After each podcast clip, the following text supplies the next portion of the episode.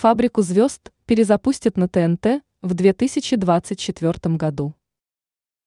Музыкальное реалити, шоу «Фабрика звезд» будет реанимировано российским телевидением.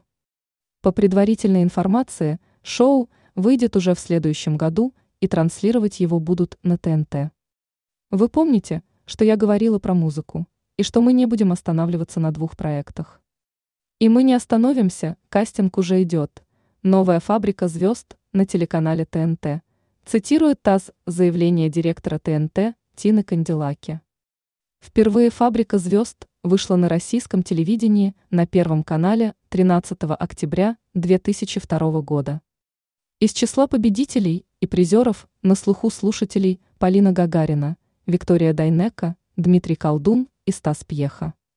С начала выхода шоу и до его завершения в 2012 года вышло 9 сезонов. Попытку вернуть программу в эфир предприняли в 2017 году, но тогда особого интереса эта идея у зрителей не вызвала.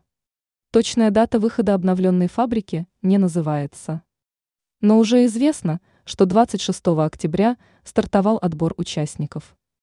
Также сообщается, что программой будет заниматься компания White Media, она же работает над конкурсом «Маска».